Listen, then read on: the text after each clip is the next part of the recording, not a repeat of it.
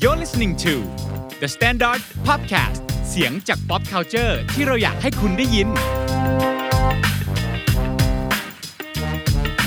โลกคือละครพอดแคสต์พอดแคสต์ที่ชี้ชวนให้คุณมาดูละครและย้อนดูตัวสำรวจโลกจำลองที่สะท้อนสังคมไว้ในนั้นกับผมนุ้ยอารันหนองพลครับปั๊มวีรวัฒน์อจิตามนัสครับ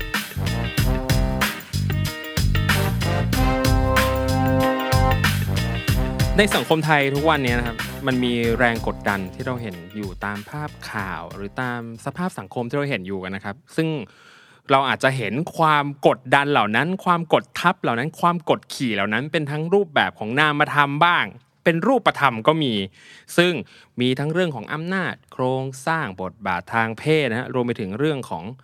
อะไรต่างๆที่เป็นเรื่องของสังคมและวัฒนธรรมนะครับผมซึ่งวันนี้โลกคือละครเราอยากชวนทุกคนนะครับมาเรียนรู้เรื่องราวของอำนาจและการกดทับผ่านตัวละครผู้หญิง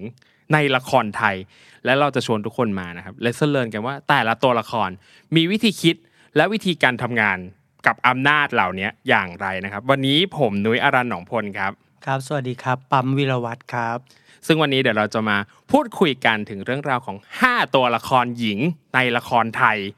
ที่น่าสนใจแล้วเราอยากหยิบขึ้นมาเล่าให้ทุกคนฟังนะครับผมพี่ปั๊มทำไมต้องเป็นผู้หญิงวะจริงๆต้องต้องบอกว่าตัวละครหญิงมันมีเสน่ห์แล้วมันก็มีสีสันมากกว่านะครับแล้วก็มันเป็นเป็นตัวละครที่มักจะเป็นตัวเดินเรื่องในละครไทยทั้งหมดนะครับแล้วก็วันนี้เนี่ยที่เราเลือกกันมาห้าตัวเนี่ยจริงๆแล้วเราพยายามเลือกห้าตัวละครที่มันพูดถึงอำนาจที่กดขี่ที่แตกต่างกันออกไปอะไรเงี้ยครับเราอยากได้ไอเดียเหมือนกันว่าคนที่ฟังอยู่เนี่ยคิดว่ามันมีตัวละครอื่นอีกไหมหรือว่าในตัวละครห้าตัวเนี้ยมีมีมีมีความคิดเห็นยังไงเกี่ยวกับตัวละครตัวนี้ซึ่งสามารถคอมเมนต์เข้ามาในได้ใน YouTube เลยนะครับครับผมนี่พี่ปั๊มเป็นงานนะคะเนี่ย อี พี แรกเราก็สามารถช่วยให้ทุกคนได้คอมเมนต์ได้เลย ทีเนี้ยคืออย่างที่เมื่อกี้เราคุยกันนะพี่ปั๊มนะคือประเด็นคร่าวๆที่เราอยากคุยอ่ะมันก็คือมีทั้งแง่ความกดดันทางสังคมทั้งเรื่องแบบความเหลื่อมล้ำเรื่องเพศที่อาจจะต้องเห็นชัดแน่นอนเพราะว่าเป็นเพศหญิงอ่ะ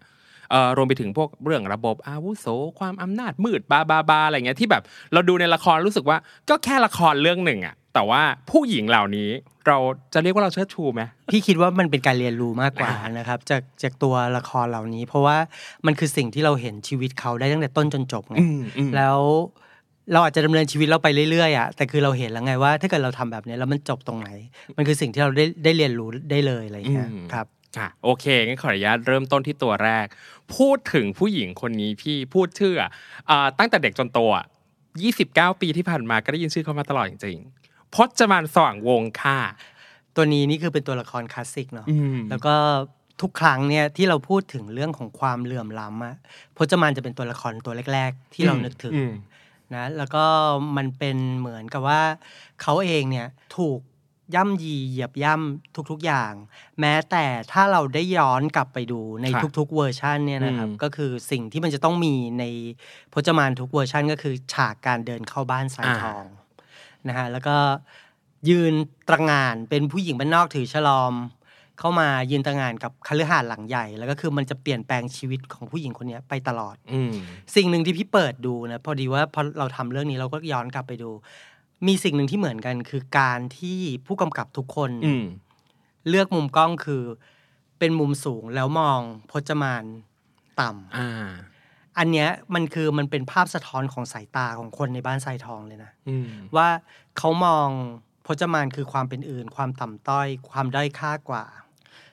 ซึ่งแท้จริงแล้วพจมานคือเจ้าของบ้านเพียงแต่ว่าตัวเองไม่รู้ในเรื่องย่อเนี่ยเราคงไม่ต้องพูดแล้วเพราะว่าคือทุกคนรู้อยู่แล้วทุกคนรู้อยู่แล้วว่าพจมานมาที่เพื่ออะไรใช่แล้วก็ในแต่ละเวอร์ชั่นการแสดงออกของพจมานก็ต่างกันมันสะท้อนบริบทของสังคมด้วยอย่างช่วงแรกๆเนี่ยก็คือพจมานจะชนะด้วยความดีพี่ปั๊มนี่คือเวอร์ชันไหนของพี่ปั๊มอะเวอร์ชันเอาเป็นว่าพี่ดูตั้งแต่เวอร์ชันพี่จารุณีแล้วกันเอาเป็นจารุณีเริ่มตั้งแต่จารุณีสองห้าสองสามนานมากนะฮะก็คือตั้งแต่เวอร์ชันจารุณีเนี่ยก็ชนะด้วยความดีการเข้าไปดูแลชายน้อยเอ่ยอะไรอย่างเงี้ยการชนะใจคุณหญิงใหญ่ซึ่งเป็นเอ่อโรคคุมดีคุมร้ายอย่างเงี้ยแล้วก็ค่อยๆชนะใจชายกลางขึ้นมาหรืออะไรอย่างเงี้ยนะครับพ พอมาเป็นเวอร์ชันจอยลิลานีเนี่ยเริ่มเปลี่ยนละหนูทันเวอร์ชันนี้ยุคสมัยมันก็เปลี่ยนผู้หญิงเริ่มมีปากมีเสียงจอยลิลานีเป็นคนที่ไม่ยอมกลายเป็นนางเอกที่ไม่ยอมขึ้นมาอะไรอย่างเงี้ยต่อสู้ทุกอย่างเพื่อที่จะแบบได้สิทธิ์ของตัวเองแล้วก็จนมาถึงเวอร์ชั่นของมีนนี่ก็เริ่มเป็นอีกยุคนึงไปละนะครับก็คือ ก็ ก็จะเริ่มใกล้เคียงว่าก็คงไม่ได้สงบปากสงบคำเหมือนเดิมแล้วแหละ อะไรอย่างนี้นะฮะแล้วก็เออมันมันเป็นภาพสะท้อนหลายอย่างอะเรื่องความเหลื่อมล้ำเรื่องการถูกดูถูกดูแคลนต่างๆหรือว่าการพยายามปกปิดว่าจริงๆแล้วสิทธิ์ในบ้านหลังนี้มันคือใครกันแน่อะไรเงี้ยมันสะท้อนภาพอะไรรู้ไหมตอนเนี้ยคือพี่ว่ามันสะท้อนภาพโครงสร้างสังคมไทยในข้อหนึ่งว่าใครคือเจ้าของประเทศนี้ใครคือเจ้าของประเทศที่แท้จริงครับพูดใช่ซึ่งเราอาจจะถูกมองด้วยสายตาอะไรก็ตามที่เรากำลังถูกกดต่ำอยู่หรือเปล่าแต่ว่าจริงๆแล้วมันคือสิทธิโดยพื้นฐานของเราอะไม่น่าเชื่อว่ามันเป็นบทประพันธ์เมื่อแบบห้าสิบปีที่แล้วแต่ว่าคือมันยังสะท้อนมาถึงปัจจุบันนี้ข้อหนึ่งก็คือมันอาจจะเป็นไปได้ว่าสังคมเราอาจจะไม่ได้ถูกพัฒนาไปเลยก็ได้นะถูกไหมอ่าอันนี้มีทิชชู่ไหมคะคือดิฉันร้องไห้แล้วเพราะรู้สึกเศร้าใจเราทุกคนก็ต่างเป็นพจมานได้ใช่เราทุกคนต่างเป็นพจมานนะแล้วก็ในภาคสองของมันเองเนี่ยก็คือในเรื่องพจมานสว่างวงสิ่งที่มันเกิดขึ้นก็คือเมื่อเขาเป็นเจ้าของบ้านเขาไม่พจมานไม่ได้ใช้สิทธิ์ตัวเองในการที่ทำให้คนที่เคยคิดว่าตัวเองเป็นเจ้าของบ้านเดิมดูตกต่ำเหมือนตัวเองอันนี้ก็คือคือสิ่งที่มันก็สอนใจเราอะว่าถ้าเกิดสมมติวันหนึ่งเรามีมีสิทธิ์มีเสียงแล้วอะเราเองก็ไม่ควรจะไปเป็นในสิ่งที่เราเกลียดเหมือนกันมีประเด็นหนึ่งที่หนูนึกขึ้นได้ว่าเออพจมานในแต่ละเวอร์ชันอะคือหนึ่งถือว่ามันก็มีความประสบความสำเร็จของตัวเองระดับหนึ่งเนาะทุกครั้งที่มีการประกาศสร้างว่าเออเดี๋ยวจะต้องกลับมาอีกครั้งอะไรเงี้ยคือหนูว่าอย่างที่พี่ปั๊มพูดกันแล้วที่เราคุยกันคือพจมานมันมีความเป็นอันเดอร์ด็อกใช่ความแบบ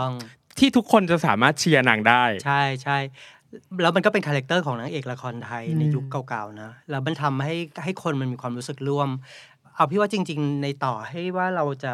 จะเป็นคนที่รวยฐานะปานกลางหรืออะไรก็ตามเราจะมีความรู้สึกอันเดอร์ด็อกในตัวเราเองอยู่แล้วมันก็เลยทำให้มันกลายเป็นนางเอกขวัญใจอ่ะมันเป็นคาแรคเตอร์ที่ทุกคนสามารถเข้าถึงได้อะไรอย่างเงี้ยมีข้อสังเกตหนึ่งที่น่าสนใจครับพี่ปั๊มก็คือพออย่างที่เราพูดกันว่าพจมานมันค่อยๆมีปากมีเสียงขึ้นเรื่อยๆแล้วมันถ้ามันสะท้อนภาพสังคมอาจจะเป็นผู้หญิงหรือเพศไหนก็ได้อะไรเงี้ยที่มันเริ่มมีปากมีเสียงมากขึ้นที่ต่อกรสู้กับสิ่งที่มีอำนาจอะไรเงี้ยมันมันมันมันกำลังสะท้อนภาพสังคมอะไรเราอยู่บ้างครับพี่ปั๊มคือพี่ว่ามันสะท้อนภาพสิทธิของผู้หญิงและคนด้วยนะจริงๆแล้วว่าสังเกตสิมันคือมันมันเชื่อมโยงกันไปหมดอ่ะเช่นสมมุติว่านางเอกที่แสนดีมากเนี่ยในยุคเนี้ยเรตติ้งก็ไม่ดีนะใช่เพราะว่ามันไม่รีเฟล็กชีวิตเขาไงใช่แต่คือปัจจุบันเนี้ยคนเริ่มเข้าใจแล้วว่าตัวเองมีสิทธิ์มีเสียงทำอะไรหรือว่าผู้หญิงเองผู้หญิงที่ดีก็ไม่ใช่ผู้หญิงเรียบร้อยนะผู้หญิงที่ดีอาจจะเป็นผู้หญิงที่เปรี้ยวก็ได้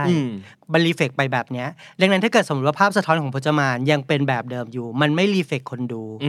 ทุกอย่างจบอ่าอืมใช่อันนี้ขออนุญาตเสริมจากพี่ปั๊มคือทุกวันนี้ละครไทยที่เรตติ้งสูงมักจะเป็นภาพแทนของการต่อสู้ทางอำนาจบางอย่างเช่นผู้หญิงปากร้ายไหม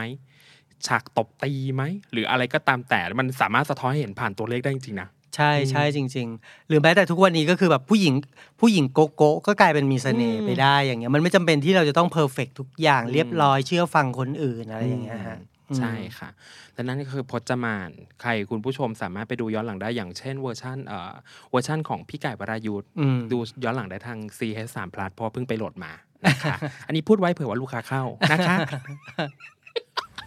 ฉันบอกว่าคนบ้านเนี้ยเหมือนกันหมดใจคอไม่รู้ทำด้วยอะไร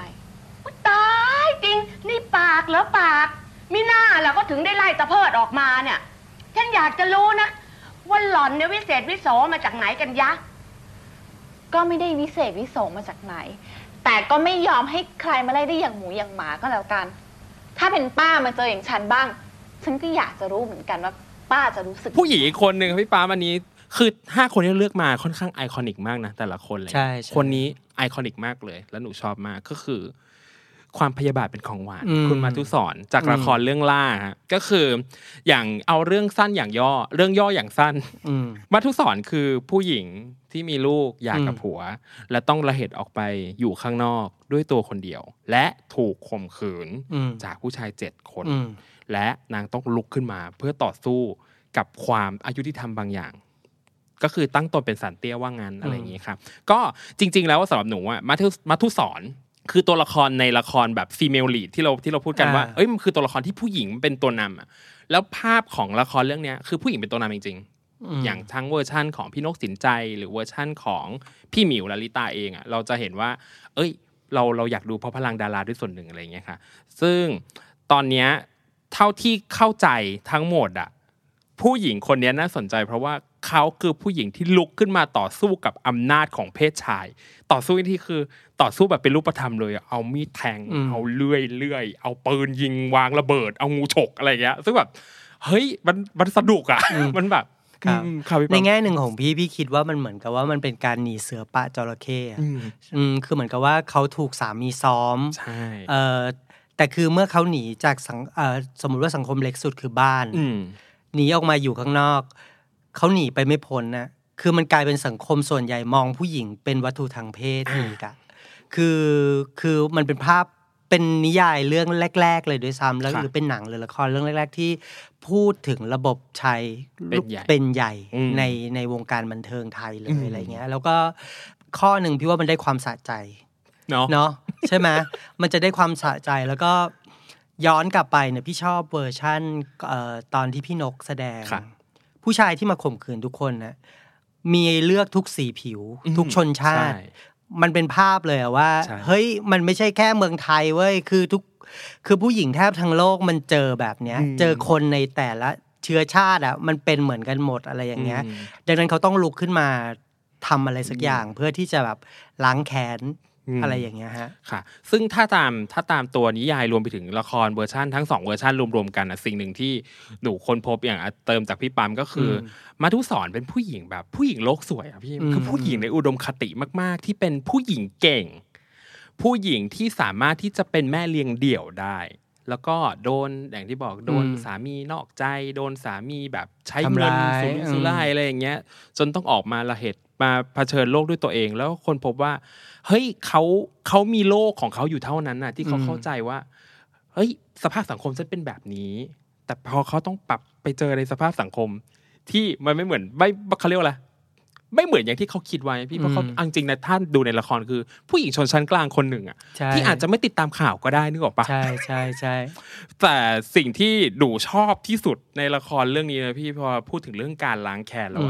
สิ่งที่สิ่งที่เป็นจุดกำเนิดของการล้างแค้นของผู้หญิงคนที่เชื่อมัธุศรนะคือเมคอัพพี่หนูชอบมากรู้สึกว่าแบบพอเราพูดถึงคำว่าเมคอัพมันคือผู้หญิงอะเครื่องสำอางการแต่งหน้าการแต่งตัวอะไรอย่างเงี้ยแล้วพอที่เขาเจอครูอุมะซึ่งในเวอร์ชันนั้นคืออุมะเซนเซอุมะเซนเซ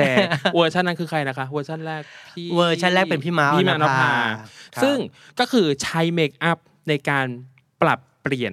รูปลักษณ์ตัวเองไปเรื่อยพร้อมกับเรียนวิทยายุทธ์ใดๆก็ตามแต่อะไรเงี้ยซึ่งหนูรู้สึกว่าเอ้ยมันสะท้อนภาพบางอย่างที่ทำให้เห็นว่าผู้ชายอ่ะโง่เปล่าวะคือกูแค่แต่งหน้านิดเดียวกูก็แบบกูก็เป็นคนอื่นได้แล้วอะไรเงี้ยซึ่งรู้สึกว่านี่คือการต่อสู้กับโลกของชายเป็นใหญ่ด้วยอาวุธที่ผู้หญิงมีอะไรอย่างเงี้ยหนูชอบมากแต่ว่าอีกเรื่องนึงที่หนูอันนี้ไม่รู้แชร์ได้ไหมบางทีอ่ะคือพอดูจนจบแล้วอ่ะกลับกลายเป็นว่ามัธุศรเองในตอนท้ายอะครับพี่ก็กลับกลายว่าเขาก็ไม่ได้คือเขาต้องลุกขึ้นมาทำตัวเป็นสารเตี้ยเพื่อแก้แค้นคนอื่นเพียงเพราะว่าหนึ่งอำนาจมืดที่มองไม่เห็นอำนาจผู้ชายเหมือนผู้เขียนก็พยายามจะเขียนอะไรบางอย่างแล้วแมสเสจบางอย่างที่มันโผล่มาคือไม่รู้เขาตั้งใจหรือเปล่าให้มัธุศรดูเป็นผู้หญิงเก่งเกินไปเก่งเกินไปจนจะต้องโดนกำราบโดยผู้ชายอะไรอย่างเงี้ยไม่รู้อันนี้อันนี้เป็นมุมที่น่าสนใจนะใช่พี่ว่าพี่ว่าก็มีส่วนนะว่าแบบเหมือนกับว่า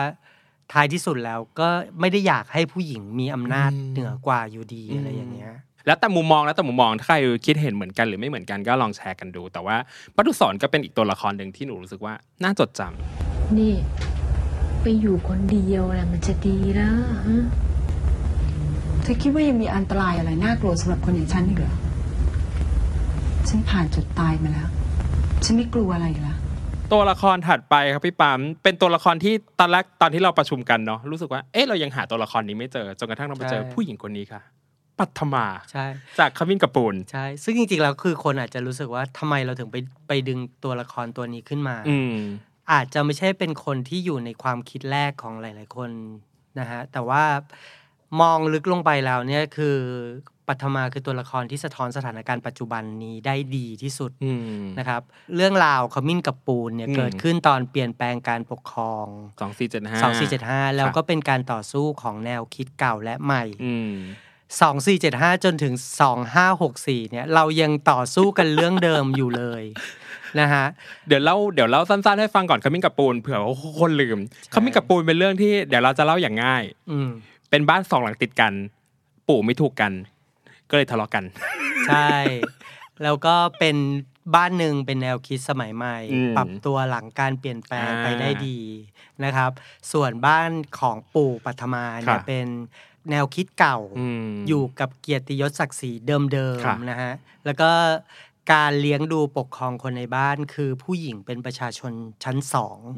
ห้ามมีสิทธิ์มีเสียงใดๆเลยนะฮะถ้าเกิดพูดอะไรขึ้นมาเนี่ยก็จะแบบประมาณว่าเธออย่ามาทำตัวเทียมพ่อเทียมพี่พี่ก็คือพี่ชายแค่คนเดียวอะไรอย่างเงี้ยนะแล้วก็แบบว่านานวันเข้านี่ด้วยความที่ตัวเองอะติดอยู่กับเกียรติยศตัวเองก็ไม่ยอมทำอาชีพใดๆที่รู้สึกว่าจะทำให้ตัวเองเสื่อมเกียรติก็ขายสมบัติตัวเองกินมาโฟกัสที่ตัวของปัทมาทำไมต้องเป็นปัทมาครับพี่ปั๊มคือปัทมาเป็นลูกของคุณปู่ฝั่งบ้านหัวเก่าบ้านหัวเก่าเป็นเป็นหลานนะครับเป็นลูกสาวของพี่ชายคนโตเอ่อปัทมาเนี่ยคือเขาก็คงเป็นเด็กที่ตั้งคำถามกับอะไรหลายๆอย่างแหละเพราะเขาอยู่อยู่กับภาพที่เมื่อกี้เล่าให้ฟังแล้วคือเขาไม่เข้าใจว่าเขาเนี่ยไปสนิทกับหลานของบ้านข้างๆทำไมเขาถึงต้องถูกทำโทษมันเริ่มต้นจากอะไรเล็กๆน้อยๆตรงเนี้ยทำไมเขาถึงถูกลงโทษรุนแรงถึงขั้นว่าไม่ให้เขาไปเรียนหนังสือเพราะว่าจะได้ไม่ต้องไปเจอกับคนบ้านนี้มันก็กลายเป็นคำถามของเขาแล้วคือปัทมาจะคิดว่าตัวเองอะเกลียดปู่ไม่ชอบปู่แต่ลึกๆแล้วเขานิสัยเหมือนกัน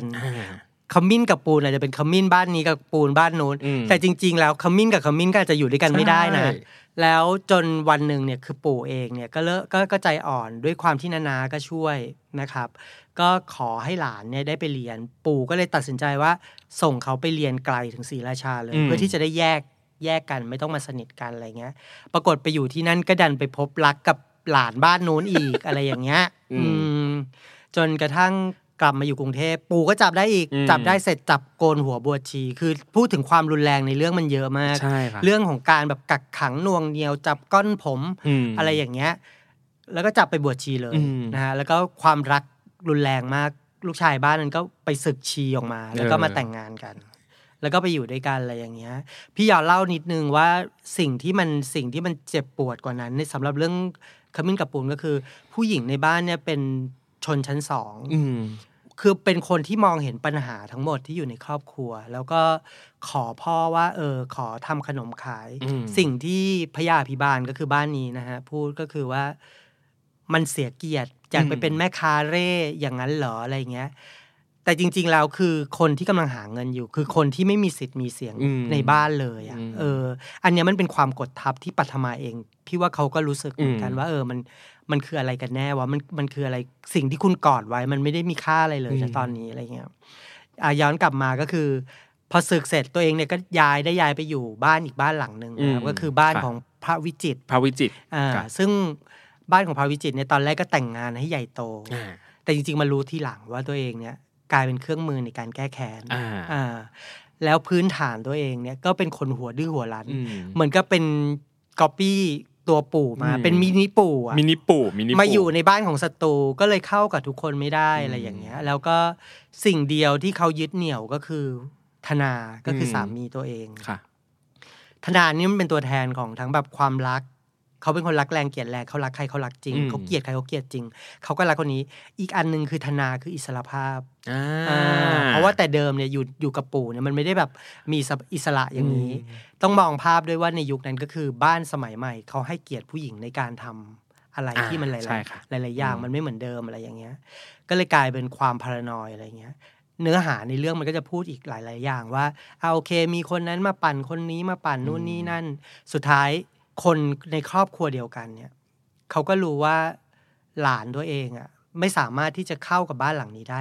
ก็ไปเอาตัวกลับมาอันนี้นี่คืออันนี้คือความหวังดีแล้วนะมันไม่ใช่คือการเอาชนะละแต่คือพ่อก็พ่อของปัทมาเนี่ยก็ไปเอาตัวกลับมามาอยู่ที่บ้านกลับกลายเป็นว่ามันเหนี่ยวรั้งเขาไว้อย่างเดิมจนสุดท้ายเขาก็กลายเป็นบ้าไปใช่เฮ้ยคือจริงๆอ่ะหนูเท่าที่หนูจำได้คือหนูเคยเคยดูสองเวอร์ชันคือเวอร์ชันพี่จอยศรีลักษณ์แล้วก็เวอร์ชันน้องกรีนอัศดาพรอะไรอย่างเงี้ยก็เป็นละครที่เราจะจดจำบทบาทของปัทมาได้จริงๆนะเป็นผู้หญิงที่ที่ต้องโฮทุกอย่างไว้ใช่ไม่ใช่แค่โฮแค่เส้นเรื่องนะต้องโฮแบบอะไรไม่รู้อ่ะมีมีแต่คนแบบปวดหัวปวดหัวอยู่รอบตัวกูไปหมดใช่ใช่ก็คือการตีความมันก็ก็ค่อนข้างต่างนะพี่พี่พี่รู้สึกว่าเวอร์ชันล่าสุดที่น้องกรีนเล่นเนี่ยคือเขาก็จะมีความซอฟต์กระปูมากกว่าคือพี่ว่าพี่ธงก็คงอยากจะสื่อสารแหละว่าเกลียดกันแค่ไหนอะไรกันแค่ไหนแต่คือมันก็คือคนในครอบครัวเหมือนกันท้ายที่สุดแล้วมันก็มีสายตาของความห่วงใยเวลาเห็นคนในครอบครัวเดียวกันหรือการที่ลุกขึ้นมาทะเลาะกับพ่อผัวตัวเองเนี่ยก็เพราะว่าพ่อผัวมาดูถูกครอบครัวเขาอย่างเงี้ยมันตัดกันไม่ขาดแต่ถ้าเป็นเวอร์ชั่นของพี่จ้อยศรีลักษณ์แล้วนั้นเป็นไงคะคือหนูจำไม่ค่อยได้หรอกแต่จำได้ว่ามันแบบเสียงดังมากคือเวอร์ชั่นเก่าๆจะตาต่อตาฟันต่อฟันคือปู่ด่าก็ด่ากับอะไรอย่างเงี้ยหรือว่าตัวปวีณาปวีณานี่ก็จะเป็นเหมือนกับว่าเป็นพี่น้องกันแหละแต่เป็นคนขี้ฟองปู่อย่างเงี้ยอันนั้นก็ด่ากันสนั่นหวั่นไหวเหมือนกันเพราะว่าคือก็ก็แรงมาแรงกลับเหมือนกันนะครับแล้วก็อีกข้อหนึ่งพี่ว่าปัทมามันคือภาพสะท้อนของสังคมยุคนี้เหมือนกันนะในแง่ของว่าความคิดเก่ากับความคิดใหม่ที่ตีกันอะไรอย่างเงี้ยเออคือเราไม่ได้เราไม่ได้หมายความว่าทุกอย่างมันจะกลับมาดีได้เหมือนเดิมอะไรถ้าเกิดมันไม่ถูกกันไม่ไม่ถูกกันแก้ปัญหาแต่ว่าเราอาจจะต้องต้องเตือนกับทั้งสองฝ่ายว่าจริงๆแล้วท้ายที่สุดมันก็เหมือนกับเวลาที่ปัทมากลับไปมองปู่ตัวเองอะมันยังมีเยื่อใยอะไรบางอย่างต่อกันนะครับแล้วก็อีกอย่างนึงก็คือเอ่อเมื่อวันนึงที่เราได้อิสระอิสระแล้วอะต้องเตือนตัวเองหนักๆมองย้อนกลับมาว่าเราได้เป็นในสิ่งที่เราหนีมาหรือสิ่งที่เราไม่ชอบหรือเปล่าก็จริงๆปัทมาครับก็อย่างที่พี่ปามพูดเลยมันมันหมายความว่าเราเองอาจจะกลายเป็นคนที่เราเคยเกลียดก็ได้ในบางมุมนึกออกมั้ยฮะโดยที่เราเองก็อาจจะไม่รู้ตัวในวันนึงที่เราอาจจะหลุดพ้นจากจุดที่เรายืนอยู่อะแล้วออกไปมองตัวเองจากข้างนอกมาหรือไปมองหรือมองผ่านสายตาของคนอื่นใช่อาจจะเราอาจจะเป็นคนที่เราอาจจะเคยไม่ชอบก็ได้อะไรอย่างเงี้ยเพราะฉะนั้นแล้วเราคิดว่าแต่ละฝ่ายต่างมีความคิดเป็นของตัวเองแหละแต่สิ่งที่อยากให้ให้ให้ลองมองกันก็คือลองสำรวจตัวเองเนาะว่าเราอ่ะมีความเป็นปัทมาอยู่ในตัวหรือเปล่าใช่ซึ่งจริงมันต้องมีทุกคนแหละพี่ว่านะคือทุกคนมันมันมีอยู่ในตัวแหละแต่ก็ต้องเตือนตัวเองหนักๆว่าวันนึงที่เรามีอำนาจเหนือกว่าแล้วอ่ะเราเป็นแบบที่คนที่เราเคยเกลียดหรือเปล่าทำไมคะคุณปู่การที่ปัดมีความรักปัดชั่วปัดแล้วนักเหรอคะทำไมคุณปู่ถึงไม่ยอมให้ปัดหรือว่าลูกหลานทุกคนน่ะมีผัวตามธรรมชาติเลยหรือไงนี่หยุดพูดเดี๋ยวนี้นะนางปัดปัดไม่หยุดปัดอยากทราบว่าทำไมคุณปู่กับคุณพ่อถึงมีเมียได้และทำไมปัดยายปานคุณอาเป็ดและใครๆถึงมีผัวไม่ได้ทำไมผู้ชายมีสิทธิสมสู่กับผู้หญิงได้แต่ผู้หญิงไม่มีสิทธิสมสู่กับใครเลยหรือไงตัวละครถัดไปครับตัวละครที่สี่อันนี้จะเป็นพี่ปามเลือกมาดูร่วมสมัยมากแล้วเป็นตัวละครที่เกือบลืมไปแล้วเหมือนกันนะเออก็คือน้องสไปร์ทจากซีรีส์ฮอร์โมนวัยวาวุ่นนะครับสไปร์ทนำแสดงโดยน้องก้าวสุภัสราอะไรซึ่งตอนนั้นถ้าพูดในแง่ของความเอ่อป๊อปปูล่าก็คือที่สุดเพราะว่ามันถูกพูดถึงมากๆแต่อย่างนี้เราขออนุญาตกลับมาพูดถึงในฐานะที่เป็นผู้หญิงที่เราอยากพูดถึงใช่คือพี่ชอบพี่ชอบสไปร์แล้วพี่รู้สึกว่ามันเป็นภาพภาพที่สะท้อนดีอย่างหนึ่งก็คือว่าสไปร์เนี่ยเป็นตัวละครเสรีทางเพศที่ไม่ได้มีความจุดจบที่ไม่ดีอ่ะซึ่งจริงๆแล้วปกติเราจะเห็นว่าผู้หญิงในละครไทยถ้ามีความเสรีทางเพศเมื่อไหร่จะต้องเป็นคนที่ดูไม่ดีไม่มีเสน่ห์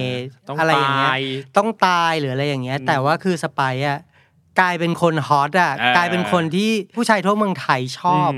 ในยุคนั้นหรือแม้แต่ปัจจุบันนี้ก็ตามอะไรอย่างเงี้ยนั่นแปลว่าสังคมมันก็เปลี่ยนไปในการมองผู้หญิงเหมือนกันนะเราก็ไม่ได้ต้องการผู้หญิงที่แบบโอ๊ยพรหมจรรย์ด้านนี้นู่นอะไรแล้วอ่ะคือทุกคนก็ก็มีสิทธิ์เลือกเขาก็มีสิทธิ์เลือกเขาก็มีสิทธิ์ที่เขาจะใช้ชีวิตแบบนั้นและที่ชอบอย่างนึงก็คือว่าสไปไม่ใช่เด็กผู้หญิงที่ทำเพราะว่าสนุกอ่ะโอเคมันอาจจะมีความสนุกเกิดขึ้นแต่เขารู้ตัวว่าเขาทำอะไรอยู่ตลอดเกลียดพี่ปาว่ามันโอเคมันอาจจะมีความมันจะมีความสนุกเออก็เออก็อะไรอย่างเงี้ยใช่ไหมแต่เขารู้ตัวว่าเขาทำอะไรตลอดเขาป้องกันตลอดแล้วก็เขาก็รู้จักเลือกอ่ะคือไม่ไม่ไม่ได้หมายความว่าโอ้โหมันแบบอะไรอย่างเงี้ยแล้วอีกอย่างนึงเนี่ยคือมันบียอนไปแล้วไง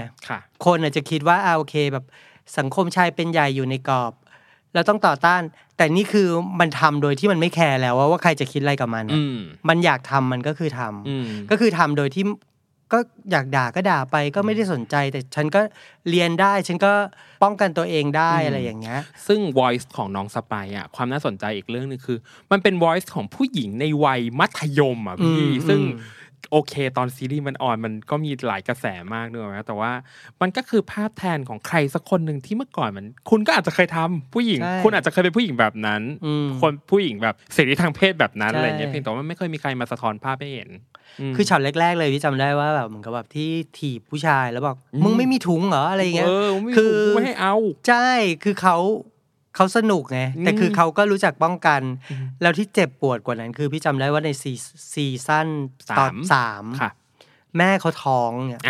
แล้วเขาพูดว่าทำไมแม่ไม่รู้จักป้องกันอ่ะมันเป็นภาพอีกภาพหนึ่งมาเลยนะว่าเราเคยคิดว่าคนที่อายุมากกว่าโตกว่าจะฉลาดกว่าจะมีความคิดมากกว่าแต่มันไม่ใช่เว้ยมันคือใครก็ได้ที่เขารู้รู้ตัวเขาเองอ่ะมันไม่ได้วัดกันที่อายุอ่ะมันอยู่ที่มันอยู่ที่สำนึกของเขามากกว่าว่าเขารู้ตัวว่าเขาทำอะไรอยู่และเขารู้ตัวว่าเขาต้องป้องกันตัวเองยังไงอ่ะเอออันเนี้ยพี่ว่าแบบเออมันสะท้อนได้สองภาพเลยก็เลยชอบชอบตัวสไปร์นี่แหละอย่างตัวอื่นก็จะมีแบบโอ้ยมีอำนาจนั้นกดขี่นู่นนี่นั่นนู่นนี่นั่นสไปร์คืออ๋อไม่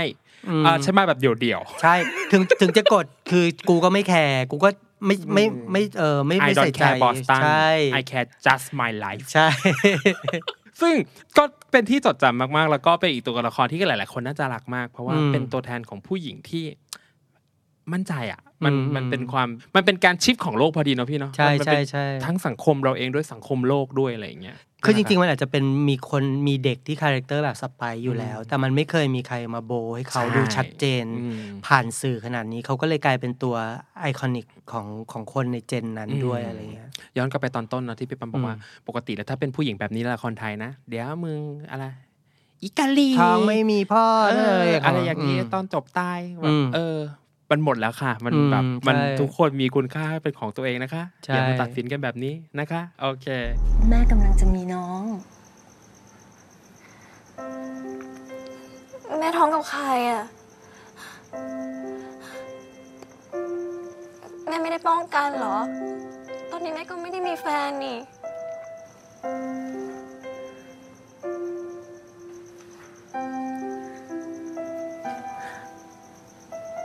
หนูร้องทำไมหึ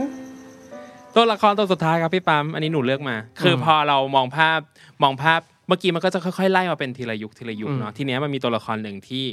หนูว่าอันเนี้ยเราเราพูดได้หลายๆแง่ว่าผู้หญิงคนนี้น่าสนใจยังไงก็คือคุณอรุณาคุณบีน้ำทิพย์จากเรื่องเมียสองพันสิบแปดทีเนี้ยคืออยากจะพูดว่าเขาเป็นผู้หญิงแบบไหนด้วยแต่ในอีกแง่นึงคืออยากให้ดูอยากให้คุณผู้ฟังได้รู้ว่าไอความสำเร็จของละครเรื่องนี้มันกำลังสะท้อนภาพอะไรเพราะมันก็เป็นละครที่เรตติ้งสูงมากในรอบไม่กี่ปีที่ผ่านมาแล้วก็เป็นตัวละครผู้หญิงนำและมีเรื่องราวที่มันสนุกสนานอะไรอย่างนี้ครับก็คืออรุณาอย่างที่รู้กันเป็นผู้หญิงมีลูกมีผัวมีครอบครัวอันอบอุ่นแล้ววันหนึ่งก็รับน้องสาวมาอยู่ในบ้านด้วยแล้วจนกระทั่งคนพบว่าน้องสาวเป็นชูกับผัวฉันอะไรอย่างนี้อ่ะถ้าพี่ปั๊มสมมติว่านี่คือละครในยุคแบบสิบปีที่แล้วน้องสาวฉันมาแย่งผัวฉันไปต้องอะไรต้องตบแล้วปะใช่ใช่แต่นี่ไม่ตบไงปลีกตัวออกไปใช่ไหมแล้วก็ไปใช้ชีวิตใช้ความสามารถของตัวเองที่มีอะไรอย่างเงี้ยซึ่งอันนี้มันอาจอีกเรื่องในถูกเออหนูว่านี้ที่มันดูร่วมสมัยมันเป็นอาจจะเป็นเพราะว่ามันใช้ การดัดแปลงจากบทประพันธ์ของทางไต้หวันด้วยอะไรอย่างเงี้ยค่ะซึ่งความน่าสนใจของผู้หญิงคนนี้คืออรุณาก่อนหน้าที่จะรู้ว่าผัวตัวเองเป็นชู้กับน้องสาวอ่ะก็คือเป็นผู้หญิงที่ดีเป็นแม่บ้านเป็นแม่ของลูกคือเป็นภาพแทนของผู้หญิงในอุดมคติเลยพี่ปามคือแบบเป็นเขาเรียกแม่สีเรือนทำเกี๊ยวทำอาหารอร่อยอะไรอย่างเงี้ยจนวันหนึ่งที่คนพบว่ามีจุดเปลี่ยนก็คือสามีไปเป็นชู้กับน้องสาวก็ถ้าเป็นหนูหนูจะคิดว่าถ้าละครเรื่องนี้มันเออถ้าเป็นอดีตก็คงแบบต้องตีโพยตีพายละต้องด่าต้องจิกต้องตบแต่นี่ก็คือเป็นการสะท้อนภาพของผู้หญิงยุคใหม่ที่เห็นคุณค่าในตัวเองอันนี้คือการคือคืออันนี้หนูว่าอันนี้จะเป็นคอหลักคือการที่ผู้หญิงคนนึงลุกขึ้นมามองหาคุณค่าในตัวเองใช่ซึ่งอันนี้แหละพี่คิดว่ามันทำให้เรื่องนี้ประสบความสำเร็จเพราะว่าถ้าเกิดสมมติว่าเขาใช้ชีวิตแบบเดิมเขาอยู่กับสามีเขาจะไม่รู้เลยว่าการทำอาหารที่เขาทำให้สามีกินทุกวันนะมันสามารถสร้างชื่อเสียงแล้วก็คือสร้างอาชีพให้เขาได้ด้วยการเป็นยูทูบเบอร์ในเรื่องอ่ะนะซึ่งซึ่งมันสะท้อนกับ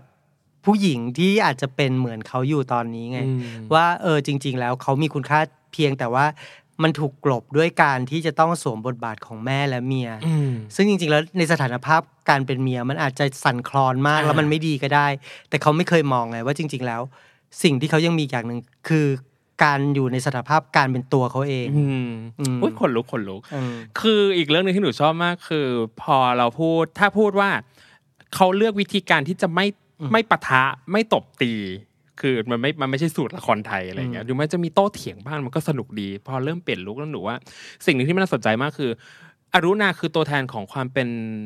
world citizen อ่ะพี่เป็นแบบประชาประชาประชากรโลกอ่ะที่มันไม่ได้ลงท้ายการไม่ได้ลงท้ายทุกเรื่องด้วยการตบตีหรือการใช้ความรุนแรงอ่ะการใช้สมองการมองไปข้างหน้าการ move on การ look forward แล้วรู้แบบเฮ้ยมันเป็นผู้หญิงที่เท่มากสำหรับหนูอรุณาคนนี้ค่ะชอบฉากหนึ่งมากๆพี่คือเราจะได้เห็นฉากที่เขารู้ความจริงแล้วตอนเช้าตอนตอนเช้าลุกขึ้นมาทำกับข้าวอะไรอย่างเงี้ยแล้วสามีก็ลงมาเขาก็ยืนหน้าเศร้าๆอยู่แค่คำถามคำถามเดียวหนูขนลุกถึงวันนี้เลยแบบแค่ถามว่าแบบเออแล้วคุณยังรักฉันอยู่ไหมอ่ะเออแล้วพระเอกไม่ตอบคุณป้องไม่ตอบก็เลยโกรธมากแล้วปาจานเกี๊ยวใส่กำแพงคือสุดท้ายหนูรู้สึกว่า